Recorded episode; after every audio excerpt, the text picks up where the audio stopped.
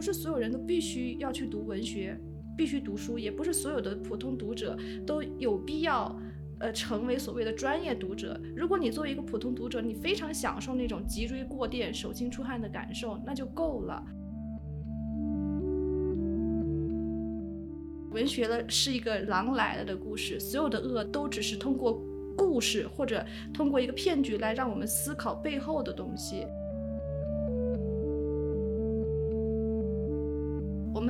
学要求的太多了，是因为我们对于自己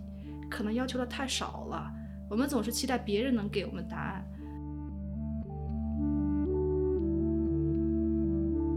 正因为文学批评本身是具有创造性，而不仅仅是一个文学的介绍者或者附庸者，所以我们自己在专业里面也会有很多重要的批评家。我们会很喜欢他们批评的作品本身，但是我们也会很珍视他们自己得出的那个很特别的观点来。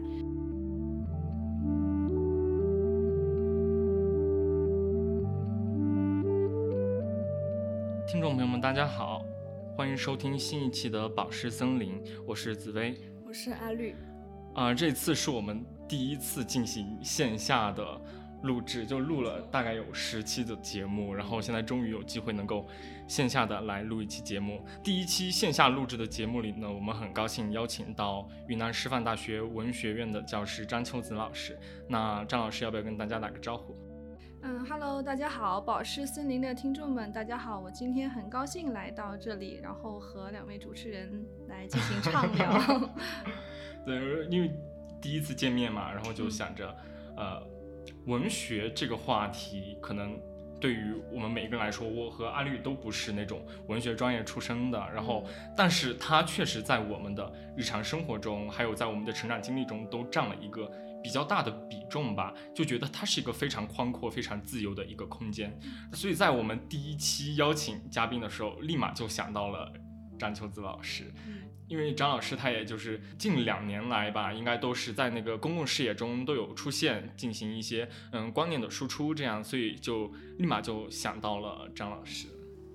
阿秋老师在去年的年底出了一本新书《堂吉诃德的眼镜》，然后我们两个也是在呃年今年年初就拿到这本书后，迫不及待的就念完了。然后这本书里面，嗯，它应该是老师您的一个类似于课堂讲稿这样的。整理，然后呢，呃，分成十二章。首先是由一篇文章的文本细读引入，然后，嗯，其实里面还涉及到更广广阔的关于文学的其他内容。阅读的时候，就一方面就是能了解到很多文学方面的知识，而且同时这个文本细读，它能把这些知识很好的涵盖进去，就不会让你觉得很空。就你知道它怎么落到文章的实处的。紫薇有什么阅读感受吗？我觉得这本书拿到，就是看下来，因为首先看到讲稿或者说小说细读这样的一讲一讲的，看到我会有一点害怕。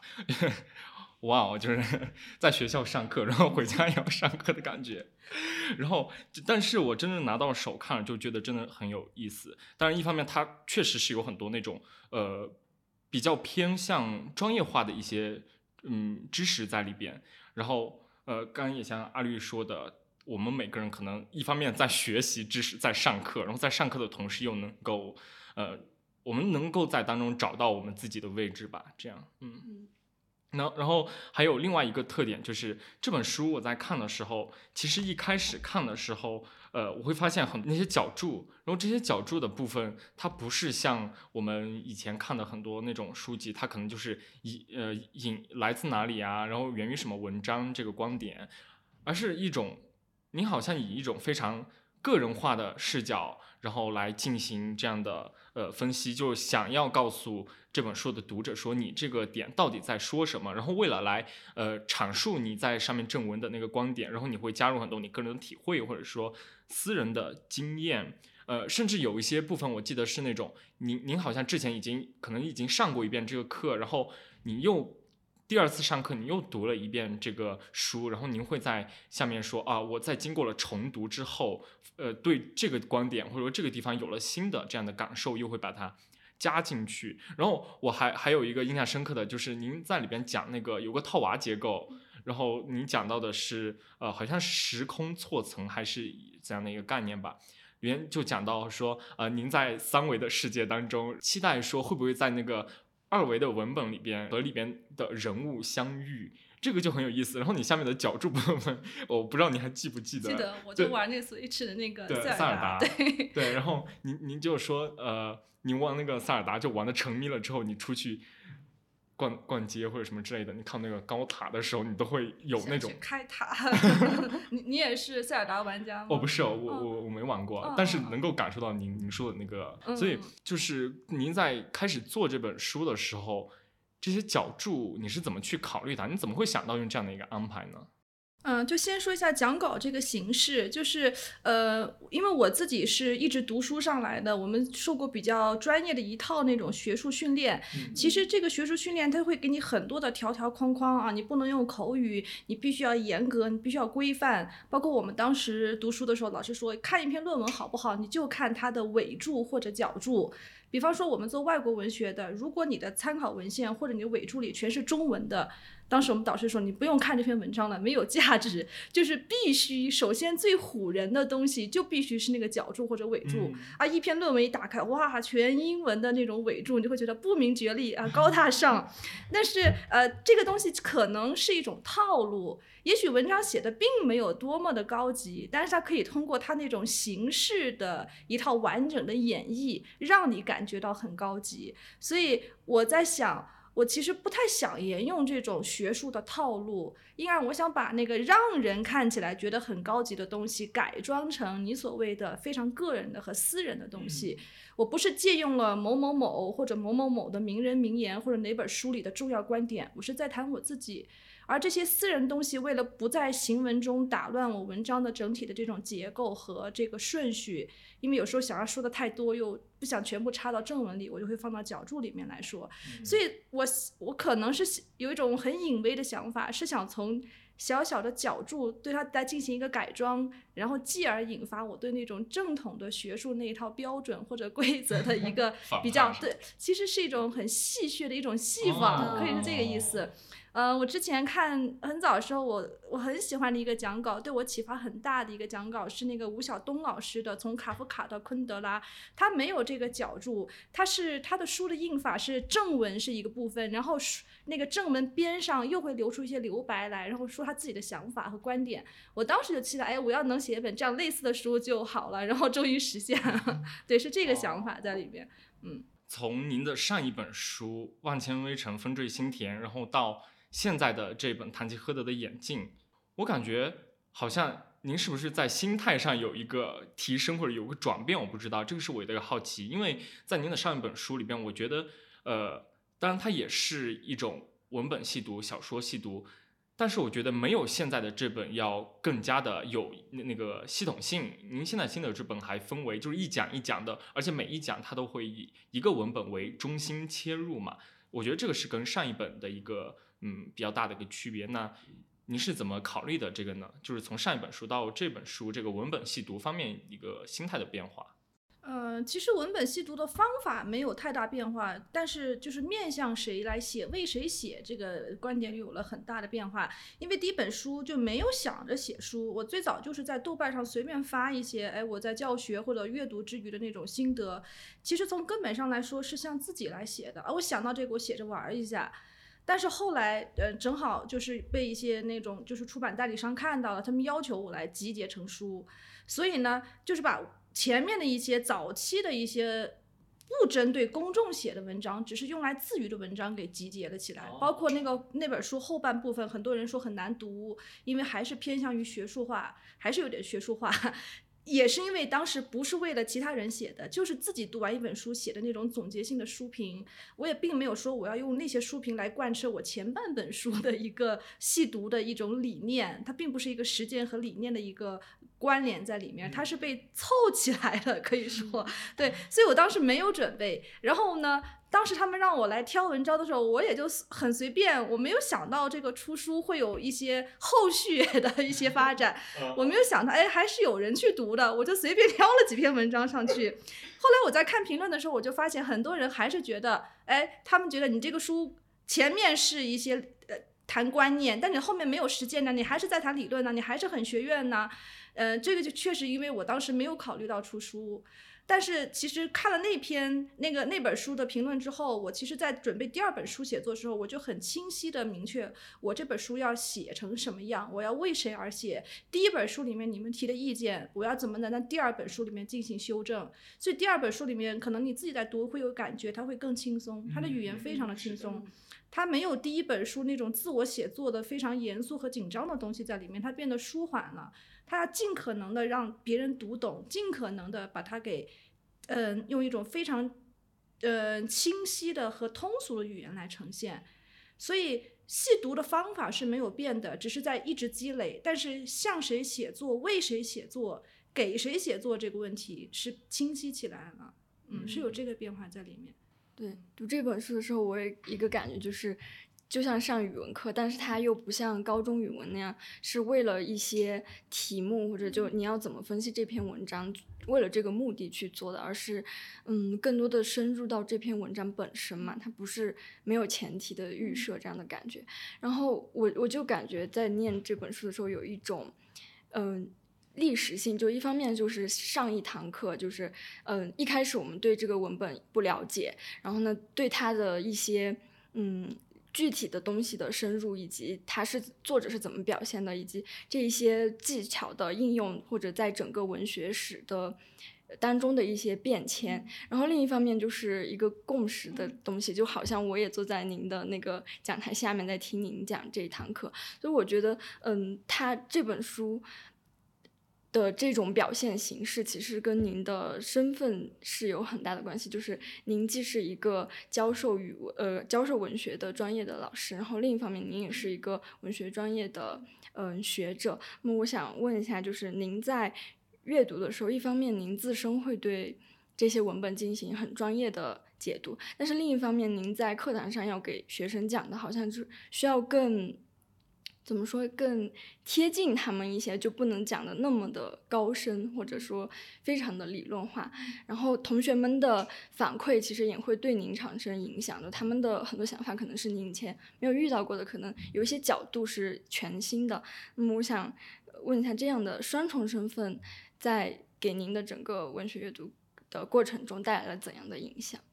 嗯，就是其实你刚刚说到这种，我好像是一个专业的读者，同时又是一个。必须向别人来传授文学的这么一个教师的一个身份，但是我觉得无论是哪一种身份，我现在意识到一点，我们读到的东西永远是有限的，哪怕是像纳博科夫或者斯坦纳那样的天才，哪怕他他们写一本书里面有很多洞见。但是我仍然相信，如果你是一个人在读的话，不管你有多专业或者多有天赋，你读到的东西都是有限的。所以，呃，我在想，我们在给出文学解读的时候，并没有太大的这种高下之分，或者是专业与否之分。在我眼里，可能更多的只是一个不同，只是一个多元的状态，并不因为啊我更专业，你只是一个非汉语言文学学生，你给出的东西你就不专业，没有这种区分。我我眼里只有我们是不同的，而没有高下的这个区别。但是还有一点，我也注意到，如果你是一个其他专业的同学，可能很难把文学当成一个核心来立足。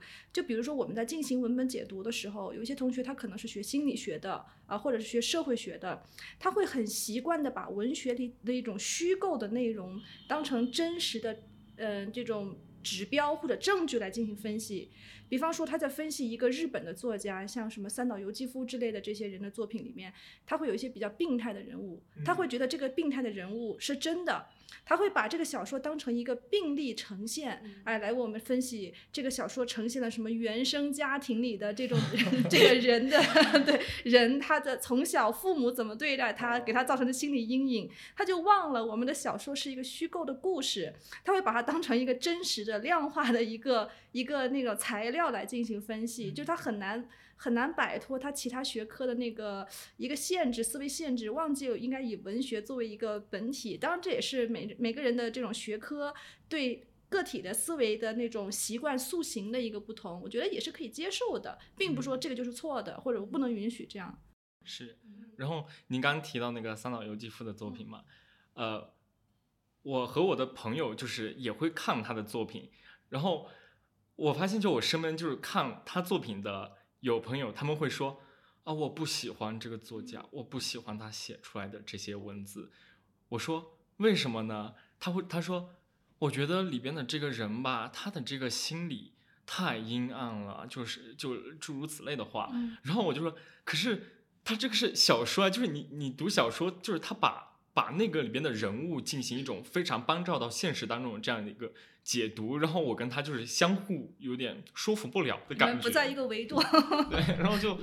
也不知道说什么，但是我也我也觉得，那他这样想应该也行吧？就是的，嗯、是的，可以的。我们不能要求所有人都意识到文学本身是一种虚构，因为有时候它的虚构太逼真了。其实我书里面那个真实和虚构那一章就是在探讨这个问题。呃，我最近刚刚看完纳博科夫的一个访呃一个访谈集，叫《读书几见》，他说所有的伟大的文学作品和诗歌都起源于一个故事，这个故事你们都听过，就是《狼来了》的故事。哦那是一个小男孩儿回家，回到他的洞穴里面，边回去边喊“狼来了，狼来了”。结果狼当然没来，他还被他那个长得像狒狒一样的父母，因为都是原始，打了一顿。他说，虽然那个小孩挨了打，但是这场打却引发了一个非常重要的东西出现，就是文学。为什么文学跟狼来了有关？因为纳博科夫觉得文学就是谎言。就是一场骗局，就是一个虚构，所以我们不要把它当当成真的，不要把里面的人他的心理当成一个啊、真的那种心理阴暗的人，然后甚至去分析他为什么这样，是他的原生家庭啊，或者什么社会的因素等等，你不要去进行这种太实证主义的分析。文学文学的研究和实证主义永远是，我觉得是两条路。嗯，当然，如果你是一个历史专业的学生，包括现在的文学的专业的研究里面，也有很多人喜欢用实证主义的方式去分析，因为这样很容易发论文。就是一篇文学的研究，如果大量的历史材料的那个累积在里面，也很容易发表。当然，也是一种路径啊，我不是说是唯一的，我们是呃，我觉得至少在我的文学解读里是非常的包容的。可能我会选择一个更为接受它或者承认它是虚构的这么一条路，而不愿意走实证的那条路。嗯，所以说就是对于不同的人来说，他有不同的读法完全可以接受。啊。那我在阅读这本书的过程中，还有另外一个感受，就是这本书它是以小说的文本作为呃载体，或者说是一个中介，然后我会感受到呃您一个非常明确的一个老师的身份在里边，然后我的感觉就是您是一个牵线搭桥的一个角色。当然，这个桥，我我指的就是，呃，您里边所涉及到的文本或者说小说，然后好像跟我们一开始跟您聊的那个话题有点相关，就是您是有有您想表达的那个观点的，就是你的观点在一边，然后您又是在一边，中间这个小说好像就作为一个呃桥，那么你是怎么来看待自己在当中嗯作为的一个牵线搭桥的这样一个角色呢？然后那您在这个过程当中又不会困扰说啊、会不会因为自己的过度介入造成一些嗯文本解读上的干扰？呃，还有在您的这个牵线搭桥这样一个角色，你会在这两个嗯角色当中，或或者你你会在这两方找到一个平衡点吗？嗯，我觉得这个其实就是一个文学教师和一个批评者的身份的区别。嗯呃，一个文学教师他的主要的目的就是告诉学生，哎，有这个作品你们去读吧。但是一个批评者的他的角色还在于他会告诉你这个作品好在哪儿，或者他觉得这个作品好在哪儿。所以文学批评绝对不单纯的是把这个作品介绍给大家，就牵线搭桥。哎，你看有个东西在那儿，你们去读就完了。文学批评或者好的文学批评。至少在我自己的阅读视野里面，我看到的它也是一种创造，就是它是一种呃，它是一种可能想要去媲美原文的这么一种创造。正因为文学批评本身是具有创造性，而不仅仅是一个文学的介绍者或者附庸者，所以我们自己在专业里面也会有很多重要的批评家。我们会很喜欢他们批评的作品本身，但是我们也会很珍视他们自己得出的那个很特别的观点来。当然，过度介入它会有一个问题，就是它可能会让我们太多的呃去接受这个输出者的那种观点，而让我们去省略了那个原文的文本的一个理解。呃，因为我前段时间刚刚读完一本书，其实我也产生了和你相似的这种一种疑惑，就是我们怎么来把握这个度。我前段时间刚读完的一本书是刚出了一本叫做那个呃与父亲的奥德赛，他是也是一个外国的文学老师。呃，他是在教一个荷马史诗《奥德赛》那个小说，《奥德赛》那个小说本身是类似于我们中国《西游记》这样的啊，就是一个一个神在参加完这个这个特洛伊战争之后啊，一个人啊，参加完特洛伊战争之后回乡的一系列的故事，然后各种斩妖除魔的故事。但是最重要的是，里面还有一个关系是父子关系，就是这个人他有个儿子在等他，最后他和他儿子团圆的这么一个结局。同时，这个作者在讲述这本上课的内容的时候，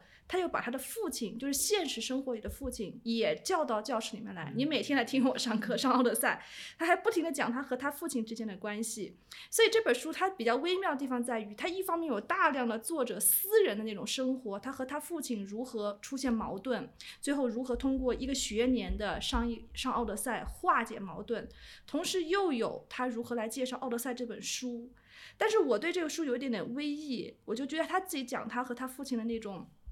家长里短的东西太多了。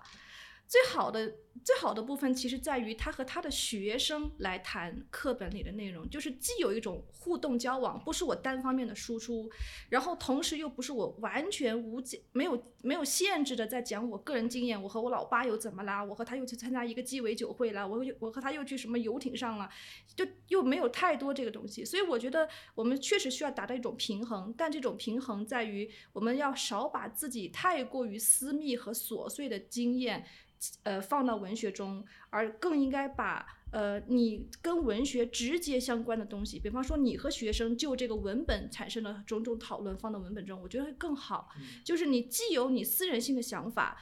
不至于让你的整堂课变成一种非常干巴巴的知识或者信息的灌输，但是同时又不会让你的课变成一个。你的啊，我爸怎么了？我妈怎么了？我家怎么了？我儿子怎么了？你们要知道，其实学校里、大学里面，我不知道你们有没有上过这样课，很多老师上课从从头到尾就是讲自己家庭琐事，又不至于让让这个课堂变成这样的一个结构。所以最好的部分，我觉得怎么样避免过度介入，然后同时完成牵线搭桥，就是要和学生互动，然后和他们进行专业的探讨。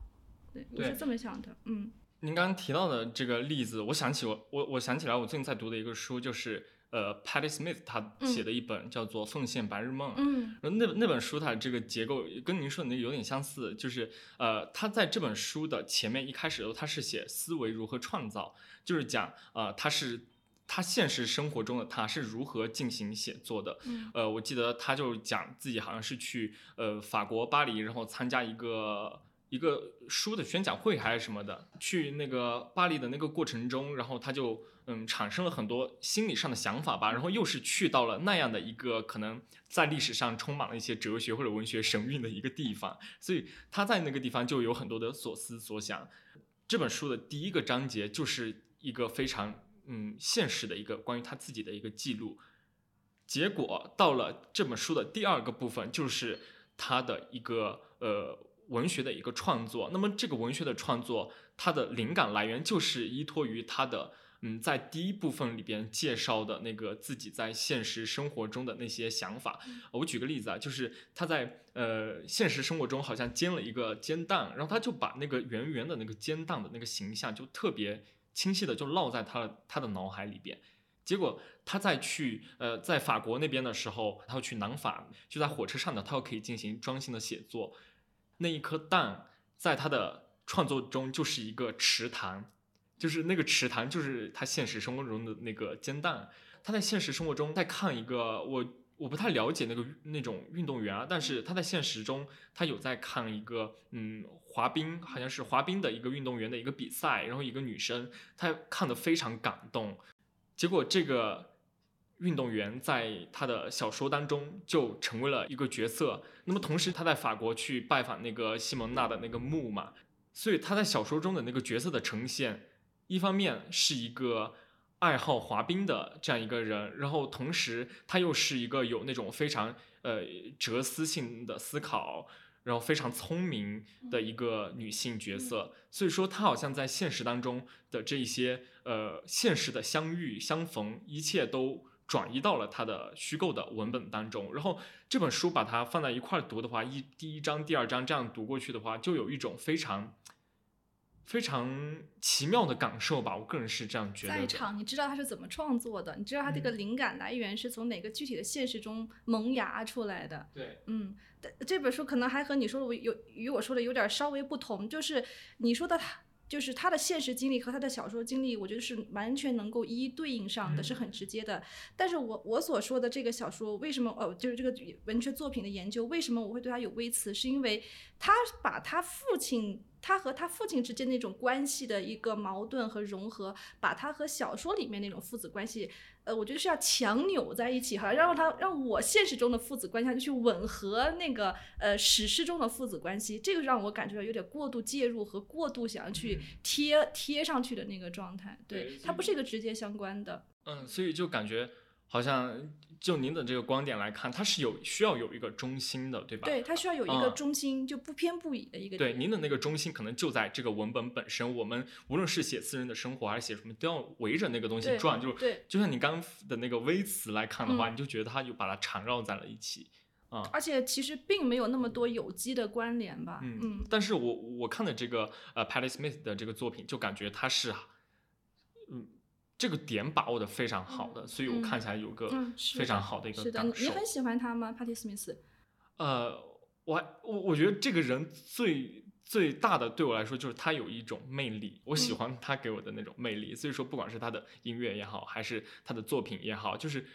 但是这方面又引出来一个新的问题，就是我到底是要呃以那个他的文本为中心，还是？他的这这个人的色彩会不会太重，也有这方面的担忧。但是其实我个人没有担忧，因为我真的很喜欢他这个人，就我喜欢他给我带来这种，呃，很有吸引力的感觉。他马上他有一个新书要出了，就是正好已经译完了。正好有个朋友叫远子，是个诗人，我听说他已经译完了三十多万字，他是在一个传记还是什么？可能马上就要出了，你可以关注一下。嗯，一直在关注一下。嗯，那么好，那刚那个部分。结束了之后，那还想问您一个问题，就是您是一位呃文学的教师，除了在课堂这方面的话，您在私底下或者是说一一聊天的这样的过程当中，嗯，你肯定会知道他们很多私人的想法，就是他们对于不管是您课上讲的书也好，或者他们自己呃在生活中的阅读和观看的一些影视作品也好，他们应该都会跟您分享。您在和他们私人接触的时候，您会有他们应该读什么这样的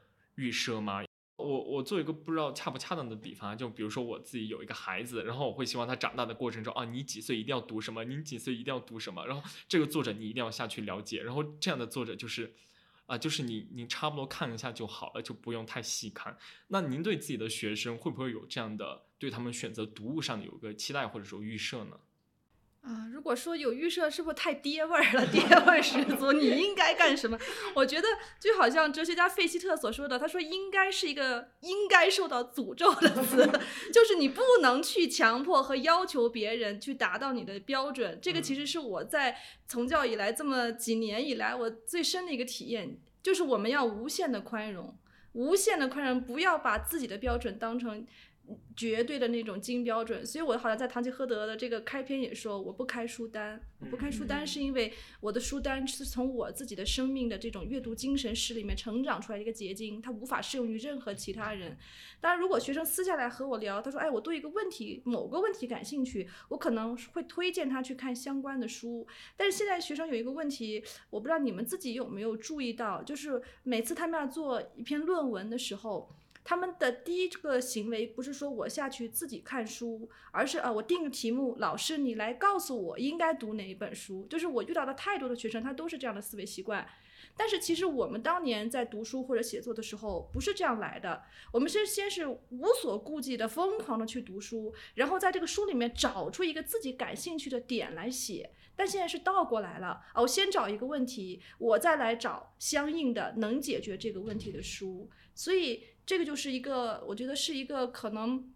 不太理想的阅读的方式。我们的问题应该从阅读中生长出来，而不是先定问题再去套某些书。当然，如果你当然每个学生的能力不一样啊，嗯，如果非是想一定想不出来，我也会比较慷慨的说，哎，你去读这些这些这些，然后再来跟我交流。但是我们会有一个固定的问题，我们是要来解决这个问题的。比方说之前他们要做。古希腊的英雄的死亡的研究，他们就自己就做到了非常有意思的点。他们发现这些英雄的死亡无论是哪一个古希腊神话里的英雄，死亡的特别有意思，都是跟要么就是在水里出生，要么就是在什么火里死亡、土里死亡。但是到这儿的时候，他们观察到的现象，他们进展不下去了，就不知道怎么把它写得更深。那这个时候我就会推荐他，哎，你可以去读一下西方的古希腊的哲学史，因为他会告诉你，古希腊人认为这个世界是由什么水呀、火呀这些元素构成的。那么人们认为这些英雄的生死跟这些土壤和水有关系，是不是因为他们相信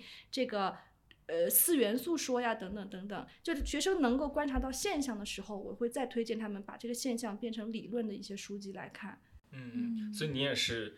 好像又回到上一个就是牵线搭桥这样的一个角色，对你还是一直推着或者以牵引着他如果需如果他需要的话，但是我 如果如你知道我们有一些学生其实很优秀，他们自己有读书会，我都会去问，哎，你们最近读书会在读什么？啊，他们会说他们自己每个人订一本书啊，这个时候我觉得挺好，因为你会读的人其实完全不需要别人给你指导，你完全是根据自己的兴趣牵引你就能读的，嗯好，那么刚刚您也提到了您对这个自己学生在呃自己选书方面的一些呃引导的方式吧。那么在我个人的这样的一个语文教育当中的话，我习的这些阅读的这些文本或者说这种文学作品的方式，我觉得好像也也确实是有老师一步一步有有推着我这样，然后我才得以说从一本书，然后联系到一个作家，然后我对他感兴趣了，我再去找这个作家他可能写的那些书里边又有哪些涉及到更广泛的这些呃文学的世世界。但是我就回想到说，这个我刚说的这种方式，好像是我大学老师呃教给我的方式，就他也是牵引着我。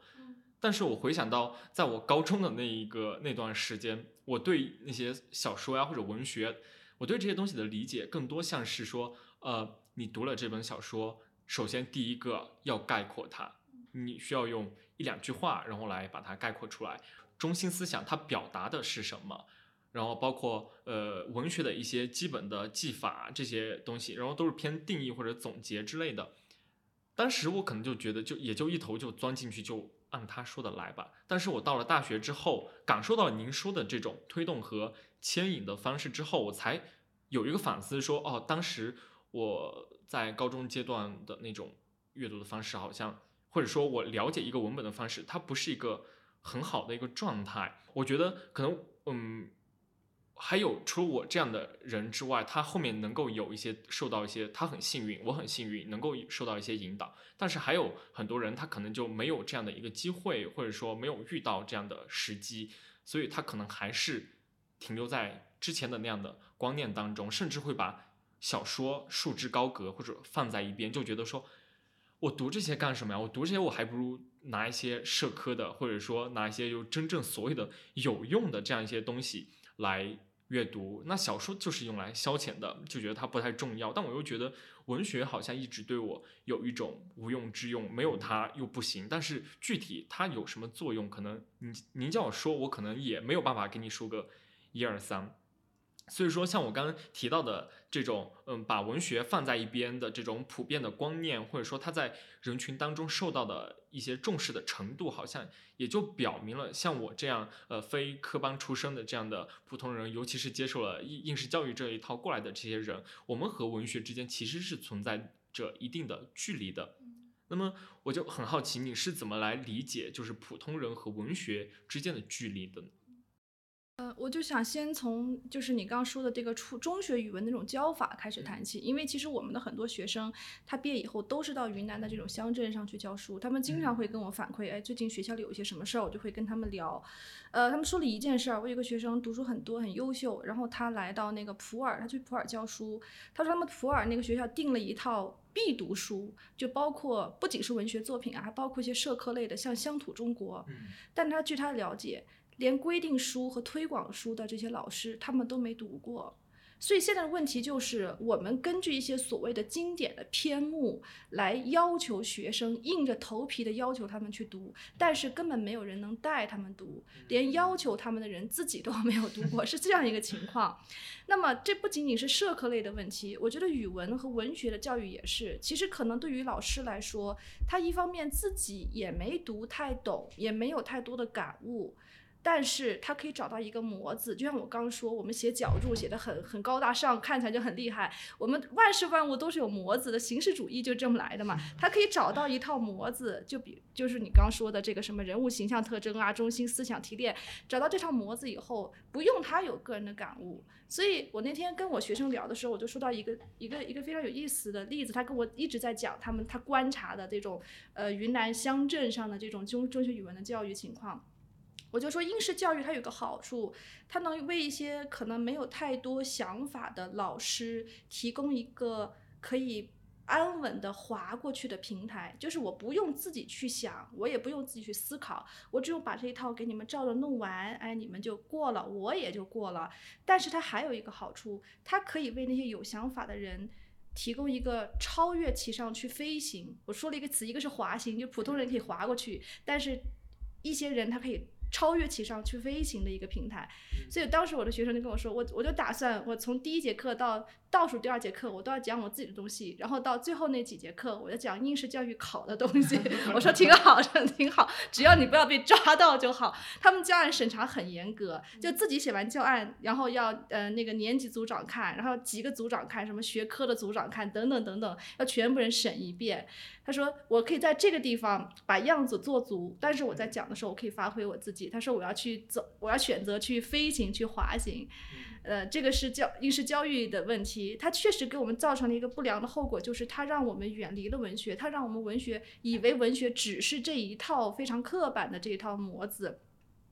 我这个学生还和我探讨过一件事情，也是让我印象很深刻。他说：“为什么高中生都不爱看就是规定的这些文学名著，但他们喜欢看什么修仙呐、玄幻呐、什么什么言情啊？”他说的特别好。他说：“因为这些东西给。”给他们学生、中学生啊，就十六七岁的孩子，他无处安放的那种情感和想象力，提供了一个发泄的地方。而这些地方是那些我们本来应该正统的文学应该给他们提供，却没有选好篇目，错失掉的。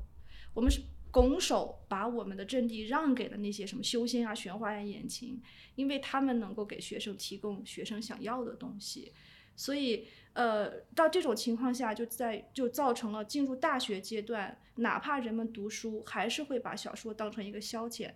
还是把小说选择最轻易的那种方式去读。这个，呃，我我觉得你确实，我很同意你的想法，就是可能我们现在的这种对于文学的陌生感，确实是由于中学的这种或者整个应试教育中的这个比较刻板的那一套机制所造成的。当然，这只是一个很小的部分，原因很复杂。那么，普通人和文学之间的这种关系，普通人如果我一定要读文学也是可以的，但是我从来不觉得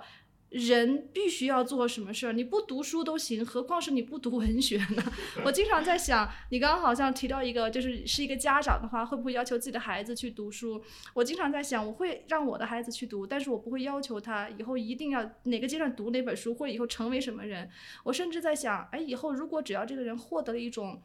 幸福生活的能力，哪怕他想去蓝翔学学那个炒菜呀、厨师，我都是支持的。我不会觉得就是读书至上、读文学至上啊，读文学享受精神生活至上。其实这个也是我一以贯之的一个观点。我并不觉得普通人一定要读书，一定要读文学，就是这么简单。嗯嗯。然后您刚提到那个，您觉得呃，普通人不一定就不一定所有人都要像呃。专业出身的那样去了解、去进入、去真正的感受它，因为我觉得这样的说法其实是一种很不公平的一种说法，因为每个人他的成长的环境，他的呃，还是提到那个词，原生家庭，这样他都是不一样的。所以，如果真的要让每一个人在成长过程中都有一个我们所期望的，就人人都有阅读过呃什么什么之类的这样一个过程，确实是呃非常不公平的。那么我还想到您刚刚说的，就是在这样的一个机制之下，好像大家都面临一种无奈。有有刚您说的什么滑行、什么飞行啊，这些就好像也是一种无奈之举去应对这个东西吧。然后你还提到说，呃，中学生其实那个阶段是非常有想象力的一个阶段，有情感渴望的。对，我就想到我在高三的时候的一个经历，就是因为高三嘛。应该听众应该都知道，就是我们是在一种非常有压力的一种状况下，然后进行每天的学习，可能你一周就休息大概几个小时吧，嗯，半天。对，半天的时间，周天休息半天的时间，在这样的强压之下，好像我也找到了我的一个无奈的一个应对的方法，就是我会在呃，因为我们每一天都会有晚自习，然后晚自习可能就你要处理一堆你根本就写不完的作业，然后还要进行复习各种东西，然后我就真的受不了，就我我我，你笑啥？就是个人而言，我就是那种我真的就承受不了这这样的东西。所以说，当时我是怎么去找到一个自由的真谛呢？好像也就是文学。我尤其记得，因为我们是在大理下光那边嗯读高中嘛，到冬天的时候，呃，我们在那个阳台上其实是可以看到远处的苍山的那个顶峰的。一到冬天，天气特别寒冷的时候，它好像上面就降了一些雪，所以一到冬季的时候就白茫茫的，就非常的好看。然后但是也非常冷，下光也风很大。到晚自习的时候呢，我可能就是该做的做一下，然后前面一个是监控，然后后面一个监控，悄悄摸摸的在那个呃课桌底下拿出一本书。我记得那段时间我读的是嗯班宇的小说《冬泳》，嗯，因为班宇他写的小说就是东北东北作家群 对文艺复兴，对，然后在东北那边就你读文本就可以感受到他们的那种寒冷，或者说那个地区经历的一些重创之后人的应对方式、人的重生。然后我我又想到我现在的状况，然后我也在这里遭受重创，然后我也在这里重生，又遭那个冷风习习，大晚上的还要呃担心那个呃主任会不会过来检查之类的，我就偷偷的看，就好像呃之前提脚注的时候说到的，我在三维的世界当中和二维世界里边的那个人物相遇了，所以真的是一种非常自由的感受。如果说在这样的情况下，呃，我真的找不出来什么其他的方式去寻求我的那个自由，然后我又是无法被限制住的，所以就只能采取这样的方式，也是一种无奈之举吧。嗯，我也是在高三时候看书，然后我看完了一整本《三国演义》，就是文言文的那种，嗯，然后我我跟你就我跟紫薇其实是反过来的，我是就我们的阅读感受是，我是小的时候，我爸就他就跟我说。你要念那个四大名著，然后我小学就开始念《红楼梦》，然后那个时候周围的同学都没念嘛，啊，我就觉得哇，就我好厉害呀，优越感对，就有那种优越感。然后到初中的时候，不是会那个考试会考那种文学常识什么的，然后他们都没有念过那些什么《水浒传》啊、《三国演义》，然后我全都给那些题答出来了。就信手对，那时候我就尝到了甜头，我就觉得经典之所以是经典，是因为能够考到，能对够打出来。对，然后那个时候我就开始好像就是还挺看重的阅读这种名著之类。然后到高中的时候，我就开始有一种反叛心理了，反而就虽然老师会让你去念什么那些经典的东西，或者说课堂上他会教给你很多。呃文学的技巧让你去分析什么，但那个时候我已经开始对这些东西感到厌烦，然后呢，我就会去念什么三毛啊这些这些他他在撒哈拉沙漠各种冒险，对，就是喜欢看这一类的东西，我反而嗯就不太愿意去念那种所谓的经典。然后到大学之后，好像经过了那一高中一那一段的呃，反叛是吗？对对，那种散漫的自己根据自己的兴趣去挑选之后，到大学之后，我又开始回到了之前那种状态，就是感觉，嗯，也不是说小说没有用，但是我我总是在看小说的时候会有一种负罪感，我就觉得这是我的休闲的时间，对，就是，而不是一种怎么说获取知识对，就没有那种感受。然后我我有时候看看那个小说看太多之后，我就会觉得不行不行，我要快点去看一下那种比较专专业性的书。对，然后我我去年一直在看那个《那不勒斯四部曲》，然后就看到废寝忘食，看到期末的时候就可能背背一些呃那种要考的知识点，然后背背几条就背不下去了，我就说不行，我要想要去看那个小说，我就会有这种感觉，就是跟紫薇其实是反过来的。很有意思，这个人经历，嗯，但是可能你说的那个把小说当成消遣，可能还是因为你挑选的书，包括你说的《那不勒斯》这个四部曲，它其实还是比较商业和主流的，它就通俗小说。嗯其实真正的就是我们专业领域里面研究的小说，呃，小说啊，像我书里嗯写到的，它有些嗯非常难读的，就是嗯呃，它完全不是消遣，可能是读者和作者都非常痛苦的绞尽脑汁，对对对，才能才能读下去、写下去的那种作品。对，就很难进入嘛。对，它不嗯是一个用来享受的。所以我记得一个呃符号学家罗兰巴特他说过，有两种作品，有一种作品就是一个点心啊，做好了端给你面前，你吃就行了。但是有一些作品是需要你自己去做的，就是参与去制作的那个过程。可能我们经我们学院里面经常谈的作品是会更偏向于后者。嗯，我我也在就是看您的书的时候注意到，您就说，嗯，这个对文学的阅读嘛，它其实是一个很个人的解读，就是你怎么看，其实是跟你个人的经验有关的。嗯但这也是让文学作品活过来，让嗯它嗯具有生命的一个过程。但是另一方面，就像您刚才说的，有一些作品它是很难进入的，你需要呃。怎么说？它设有一个门槛嘛，你要提前具具有一些专业性的知识，或者说你要有这种解读文本的能力，你才能够更好的去理解作者的意图，或者有更好的阅读体验。嗯，我然后我觉得其实我们高中的那一套教学，其实是以在帮助你，在辅助你去阅读一些比较艰深的东西，让你把它概括出来一个虽然是很笼统的东西，但它能够告诉你说，在这么一一个大部头，然后大家都称为经典的作品，它为什么是好的？它能够让你知道这一部分。嗯，那我想问一下老师，您觉得这种普通读者和专业读者之间的一个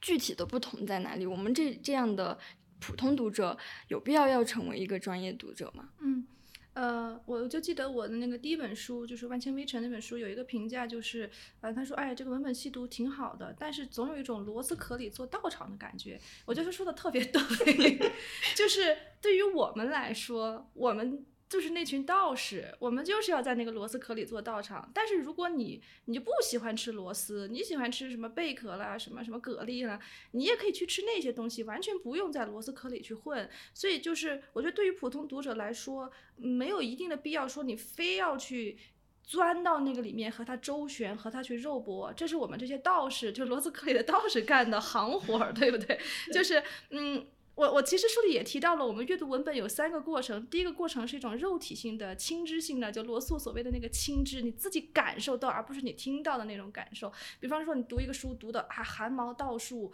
读的脊椎过电，读的手心出汗，你有那个感受，可能绝大多数人有这个感受就够了。但是，呃，专业读者他可能会更进一层，他有了这个感受之后，他用他的理性来整理。他去思考，最后你要达到的是，我记得我书里说了，先是感受，然后是理性的思考，最后要达到一个自由，就怎么来理解文本，甚至怎么通过理文本来照见自己的这么一个自由的状态。所以，呃，还是那句话，不是所有人都必须要去读文学，必须读书，也不是所有的普通读者都有必要。呃，成为所谓的专业读者。如果你作为一个普通读者，你非常享受那种脊椎过电、手心出汗的感受，那就够了。当然，对于我们来说，我既享受那种感受，我也更享受我后来进一步用理性去整理这种感受，然后最后达向自由的那个状态。就每个人的需求是不一样的，没有，我觉得是没有所谓的那种模式或者标准或者是法门的。对，像你刚刚说的，呃，你好像就您的观点大概就是说，普通读者其实没有必要成为专业的读者，对吧？呃，他有这个愿望的话，他可以他多努可以力，对，就他的可以选择是对嗯我从就是还是那句话，没有什么东西是必须的。啊、对，那然后我我我记得您在呃《堂吉诃德的眼镜》这本书中，就是有一个地方就专门讨论文学与恶的这个距离，其中你就提到了合格的读者这个概念。里边就您从文学发展的历史来看，你就跟我们说，呃，从一开始的时候，文学它和嗯道德教化之间可能有个非常捆绑的这样的一个关系。嗯呃，那个时候好像大家都在写善善良，那即便是出现恶，那么它也是最终想要引向善这个地方。那当代小说它就出现了对纯粹之恶的这样一个描写，就是算是对之前的这一系列反叛的呃一系列捆绑关系的这种反叛吧。然后您还说，读者应该在一个抽象的隐喻层面，来理解文学中恶的书写，然后测试一个读者合不合格，就要尝试读一下这些关于恶的文学，然后把他们当成自我判断的一个试金石。然后我我当时在看的时候就联想到了我们在当下，不管是对文学作品还是对影视作品，大家好像，呃，我自己的感觉就大家有一一部分人好像还就是文学一直在往前进步，从以前到现在文学一直在走，但是有一批读者就没有在走，有一部分读者还停留在那个地方，所以我就想请您谈一谈，就是您认为怎样才是一名合格的读者，呃，以及。做一名合格的读者，在当下的一个重要性和必要性体现在哪里？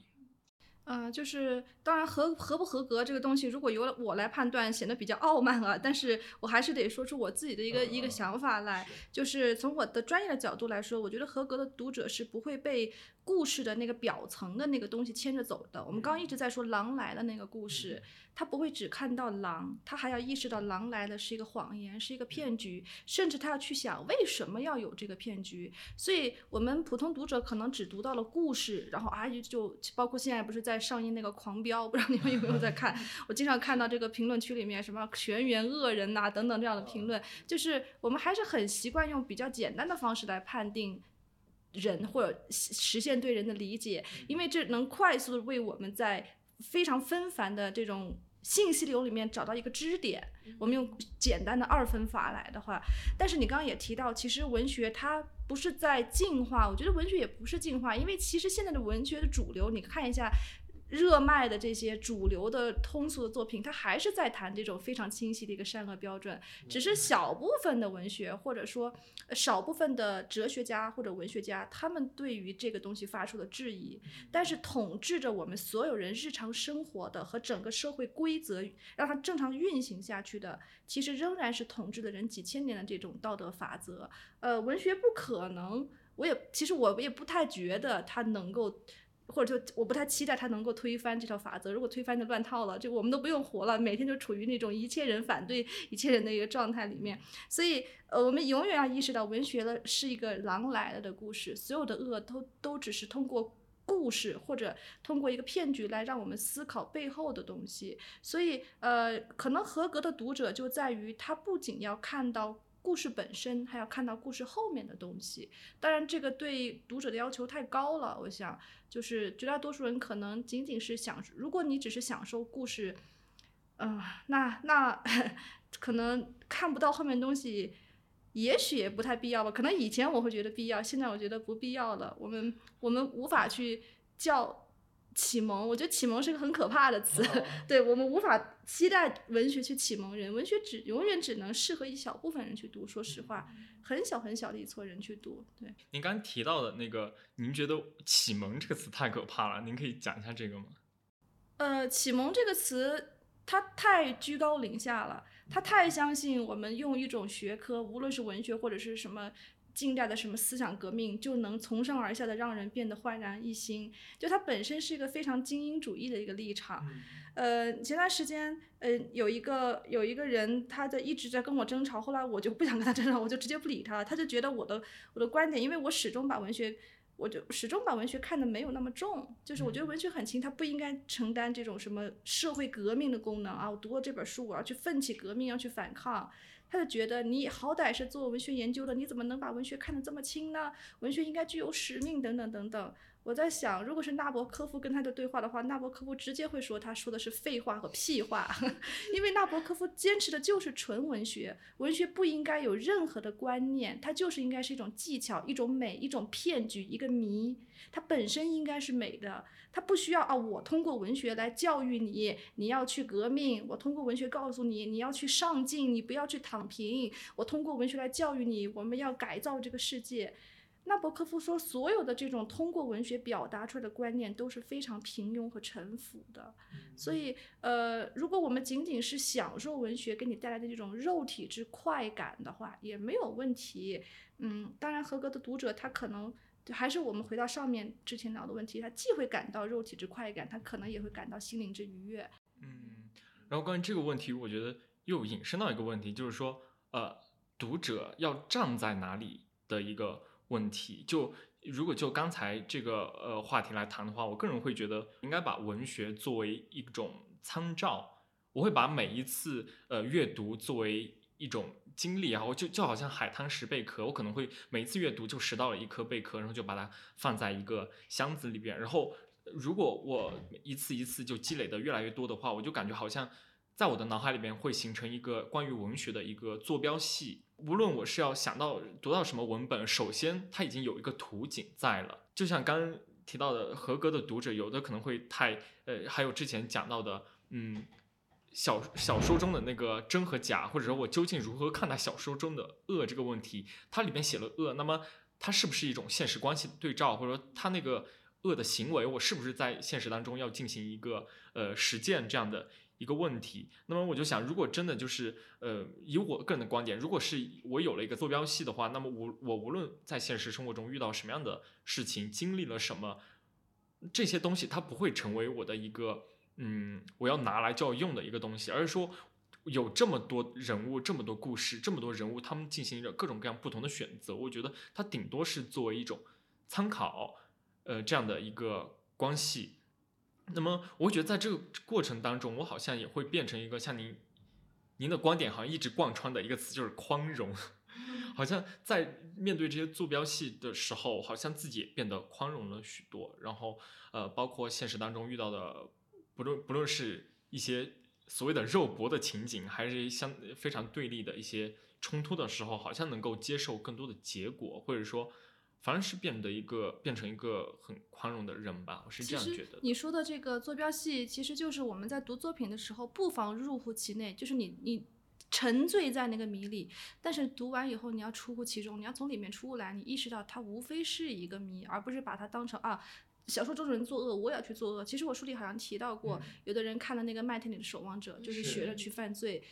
这个我们当时，我当时讲的是，我需要作为我做个批评者，我需要作为一个参照系，告诉你，哎，你可以意识到它是假的，你不要去学它。但是我想成熟读者他自己就能入乎其内，然后再出乎其中，告诉自己我不必去学它。嗯，对，是这个状态。嗯，我觉得其实现在很多，无论是作家自检，或者是读者，或嗯，好像他会对这种文学作品有一个期待，就是他觉得说。你要要带有点什么，就是他不会觉得它是一个纯文学的东西，但他觉得你，嗯，作者可能会觉得说，一方面是观点的输出，另一方面就是我我可能会要影响一部分人他怎么看待这个问题，然后另一方面读者他去阅读的时候，他就说我想要从这本书里面获得一些什么东西，就是你要教给我一点东西，就，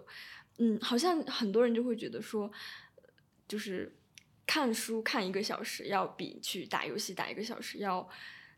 也不是高级吧，就是好像更有用一些。我记得我之前跟我的一个老师谈过这个问题，然后他就跟我说，其实，嗯，如果你是沉迷于阅读的话，其实跟你沉迷于打游戏没有什么区别，因为你本质上都是沉迷。但是好像很多人，嗯，他会把这个文学看得很重，就是。或者说对他的期待很重，好像人们在现实生活中或者对未来感到很迷茫，或者在当下，嗯，没有一个支点，他就想要迫切的去抓住一些什么，抓住嗯生活的确定性，或者想要赋予这件事情一个意义感。嗯，那我想问老问一下老师，我们如何要把握这个在阅读中喜好和沉迷的一个度，或者说，嗯。就是我们成为一个有意识去阅读、带有一些技巧去阅读的话，能不能够缓解这种，嗯，强行加给他、强行加给文学一些意义的这样一种过程？嗯，其实我觉得你问的是两个问题，你可能是把沉迷和强行加意义放在一起了。我觉得只要是沉迷的话，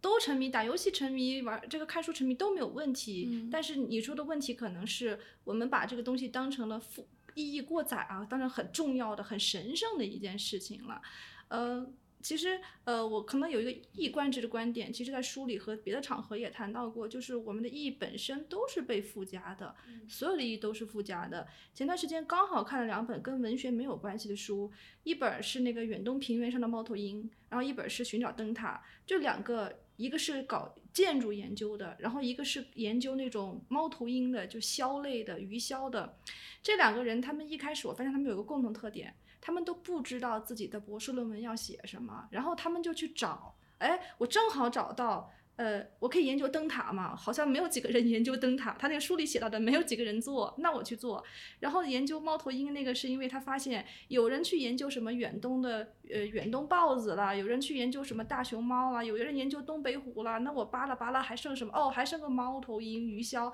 那我去研究这个好了。我们就我们总是很期待人们去研究一个东西是因为热爱，但是你会发现在现实生活中，人们去研究一个东西或者为它付出心血，可能。可能并不是因为热爱，恰好只是因为时机，甚至是学业和工作所迫。所以在那一刻，我就觉得很微妙。因为我记得在那个研究猫头鹰那个人说，他后来还自己给自己上价值了，还把自己说的很感动。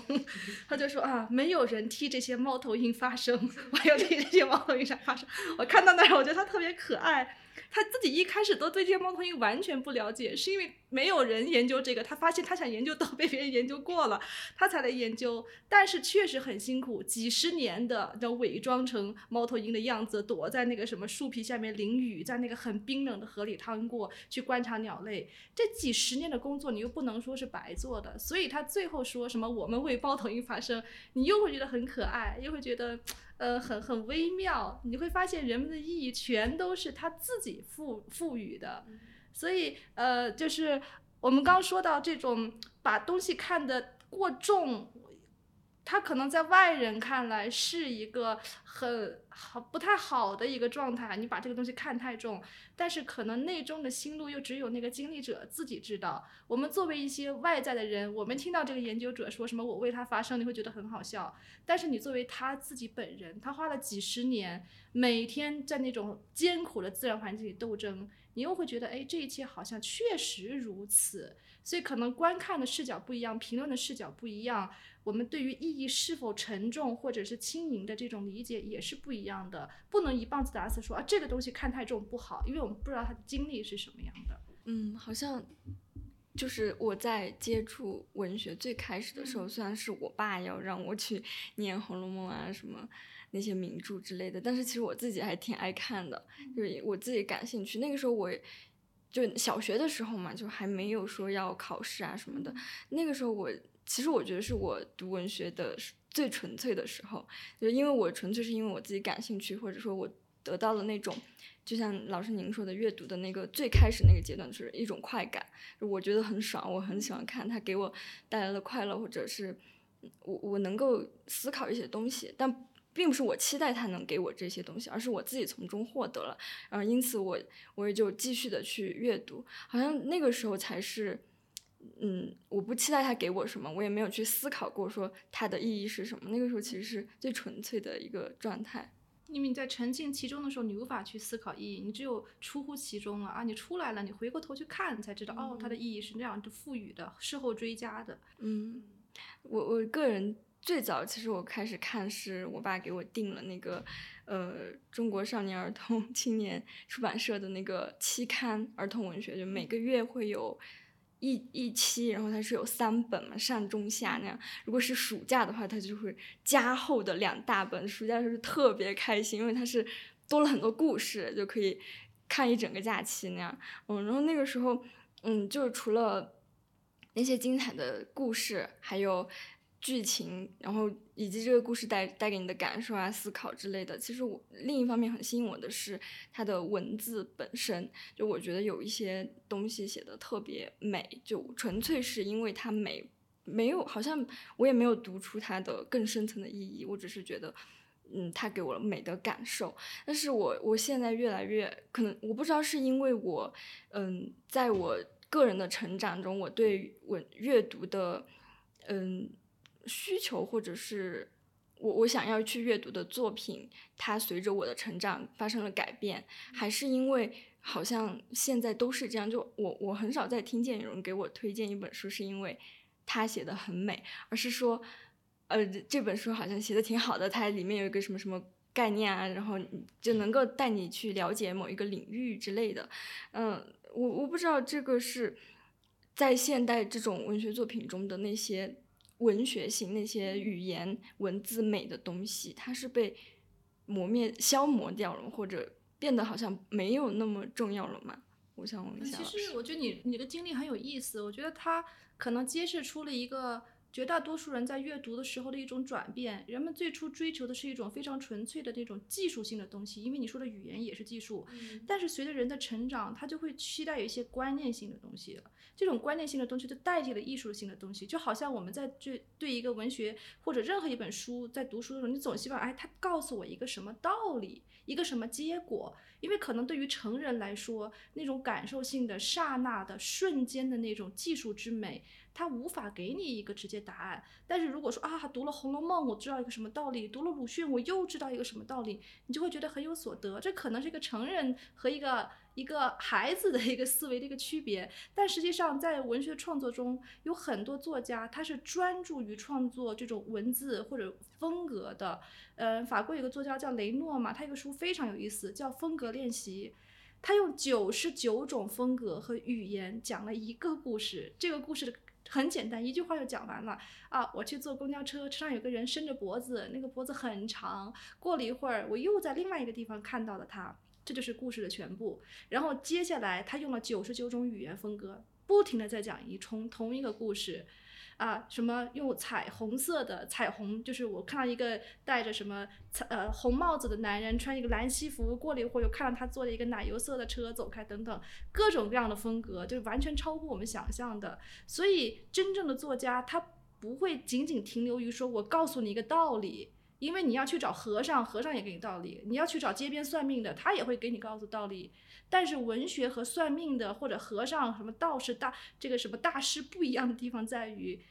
除了道理，可能文学本身要琢磨的是我自己怎么让自己的那个文字本身是有意义的。就像我们刚刚说那个风格练习，你看完这九十九个故事，能总结出什么道理吗？什么意义吗？没有。作者要告诉你，就是我对文字本身的这种打磨、这种雕刻、这种塑形，就是文学的意义所在。文学的意义不在于超出文学来告诉你道理，或者那种纳博科夫所谓的臣服的观念。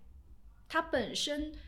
向内，就是一个是向外告诉你道理，一个是向内进行自我打磨。就好像你们看到那个钻石怎么切割的，不停的切割它，把它切割的棱角和那个面越来越多的时候，它发出的光本身就是越璀璨的。我觉得文学的那种语言之美或者它的风格之美，本身就可以用钻石之光来代替。你要说它是有意义的吗？你要说它能给你什么人间的大道理和大智慧吗？并没有。我们对于文学要求的太多了，是因为我们对于自己可能要求的太少了。我们总是期待别人能给我们答案。嗯。然后我还注意到您在这个书中，呃，虽然这是一个讲文学的东西，只关于纸和字的这样一个关系，但是我在读的过程中，好像你也时不时的会提到一些影视作品，好像文学它仅仅是文字吗？好像又不是。所以能不能请您谈一下，就是呃文学和这个影视啊这些之间的这样的一个关系？呃，因为我自己也开了一门课嘛，叫小说与电影。我就是会先让同学们看一个电影，然后再读一个小说，从那个叙事啊、叙事技巧、主题两个方面来总结他们的一种共同的特点。我觉得两者相同的地方太多了。其实早期的很多电影都是根据文学作品改编的，就是它的这个脚本、它的这些台词都是由这个文学家来进行创作的。所以，呃，我们可以说，这种电影作为它一个后起的艺术，它是一只脚，我觉得是。站在这个文学之上的，他们的很多叙事是共通的，可以说，呃，我们可能经常会一谈起电影就觉得好像又是消遣，那可能是因为看电影的人只去只去看院线电影，呃，有很多电影其实是非常晦涩、非常难的，他们那些什么所谓的导演电影啊，或者作者电影啊，他们也是要通过非常极端的影像来呈现一些。导演自己的思考，它就不是一个商业片和主流的那种好莱坞的片子。你看最典型的像法国新浪潮的这些导演，他们就不不执着于给你讲故事嘛，讲故事就像我们看小说只看情节，你看电影也是只看情节故事一样的。他们肯定要有一种非常独这个这个观众不理解的方式来进行。我之前刚刚看完一个电视剧，我不知道你们有没有去关注，我已经预定是我二零二三年的最佳了，是那个《平原上的摩西》。是是我我非常喜欢，本身那个导演的那个风格我就很喜欢。但是我在看弹幕的时候，我实在受不了，把弹幕给关了。弹幕有很多人批评他啊，这个导演真的不会讲故事，他应该去好好的学习一下怎么把故事讲清楚，再来拍电影。就是我们大多数人还是要求好故事好看，他忘了其实，在故事之外。我们会有更多的技术性的打磨，因为这个导演张磊他会呈现很多看起来旁逸斜出的无关的细节啊。拍我和你讲话，我可能先要拍路边一对母女在说话，而他们说的话又不构成我和你说话的这种参与性的戏剧性的因素，他们就会觉得，哎，你拍这个干嘛？跟我们的故事又没有关系。所以我刚一直在说合格的读者或者合格的观影者，我想可能还有一点就是你要接受这些看起来和主线无关的叙事的时刻，你可能就。接近了那种合格的状态。是，而且您您刚说的那个剧里边，它有它也有一个特点，就是它的很多镜头都特别长，特别慢。对，可能大家都很不耐烦。对，已经接受了说，呃，那种呃非常快的剪辑啊，就你说话就给你镜头，这个人说话又给你镜头，就咔咔咔一顿狂切。正反打不断。对，正反打不断的打。然后，所以突然来了这样一部作品，好像确实很多人就感到一种。无所适从，跟冲有一受到一种冲击的这样因为这是我们日常生活真正或者说接近于我们日常生活那种缓慢的禅缓的那种状态。但是你看《狂狂飙》为什么这么成功，就是因为它是高度戏剧性的，它把一切枝蔓都只剪掉了，只留下那种极端的。冲突啊，极端的戏剧感，所以呃，我其实内心里面非常喜欢这个平原上的这个摩西，因为它呈现出我心中的那种电影美学的最极致的那种追求，就是对无所事事，呃，对对那种。不慢不知，对那种旁逸斜出的那个状态的追求，还有一个，我是在我是在感受，我是参与，哎，它就是在我身边，我没有用固定的剪辑或者是某某些技巧来把它给冲突化，我感觉它是在流淌，就是像我们自己生活在流淌一样。对，但是。绝大多数人，因为我们自己的生活可能过得太平凡、太平庸，他们反而希望我看到的电影里面有一些和我们生活不一样的东西。嗯，但是哲学家们因此就发问，像加缪他就发问：为什么人们走出电影院的时候会怅然若失？因为他们发现离开了狂飙的这种 这种高度的什么什么鱼摊大鱼摊的卖小贩变成黑社会大佬的故事，你关掉电视，你关掉那个视频的那一刻，你发现你的生活还是像平原上的摩西那样。对，那好像就延伸到了我们的最后一个问题。看的这种方式，可能现在有短视频啊，或者什么各种，它已经非常直接、非常刺激性、非常具体的告诉你，就好像评论上的莫莫西，不是他给我，而是我要去在里边找东西来，然后给予才能我才能找到东西。对，而不是他直接给我的。所以，呃，虽然看小说和看电影，它都是我们理解。他人或者理解世界的一种方式，但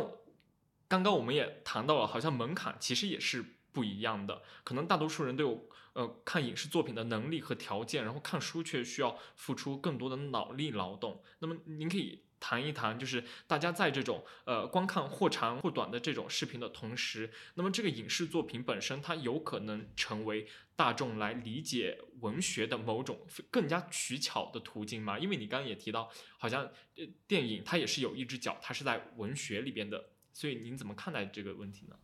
嗯，如果肯定的，就像我以前我没有看过东北这个作家群的，我是看了平原上的摩西，我才去看了他的原著，然后我也去才看了你说的班宇这些人，我是因为电影本身哎吸引了我，我才去看作品。但是我在看作品的时候，包括我在看这个双雪双雪涛的那个平原上的摩西的时候，我觉得有点失望，就是他没有电影呈现给我东西那么多，反而那个作品。有很很多很多的问题，我我当时好像我在微信读书上看了，还标了很多，还没有来得及写那个短评。但是我觉得影像呈现出来的反而会更多，并不是因为它改编自文学作品，似乎就弱于文学作品，它反而因为它的这个张磊独特的那种视听的那种表达，它呈现出了文学所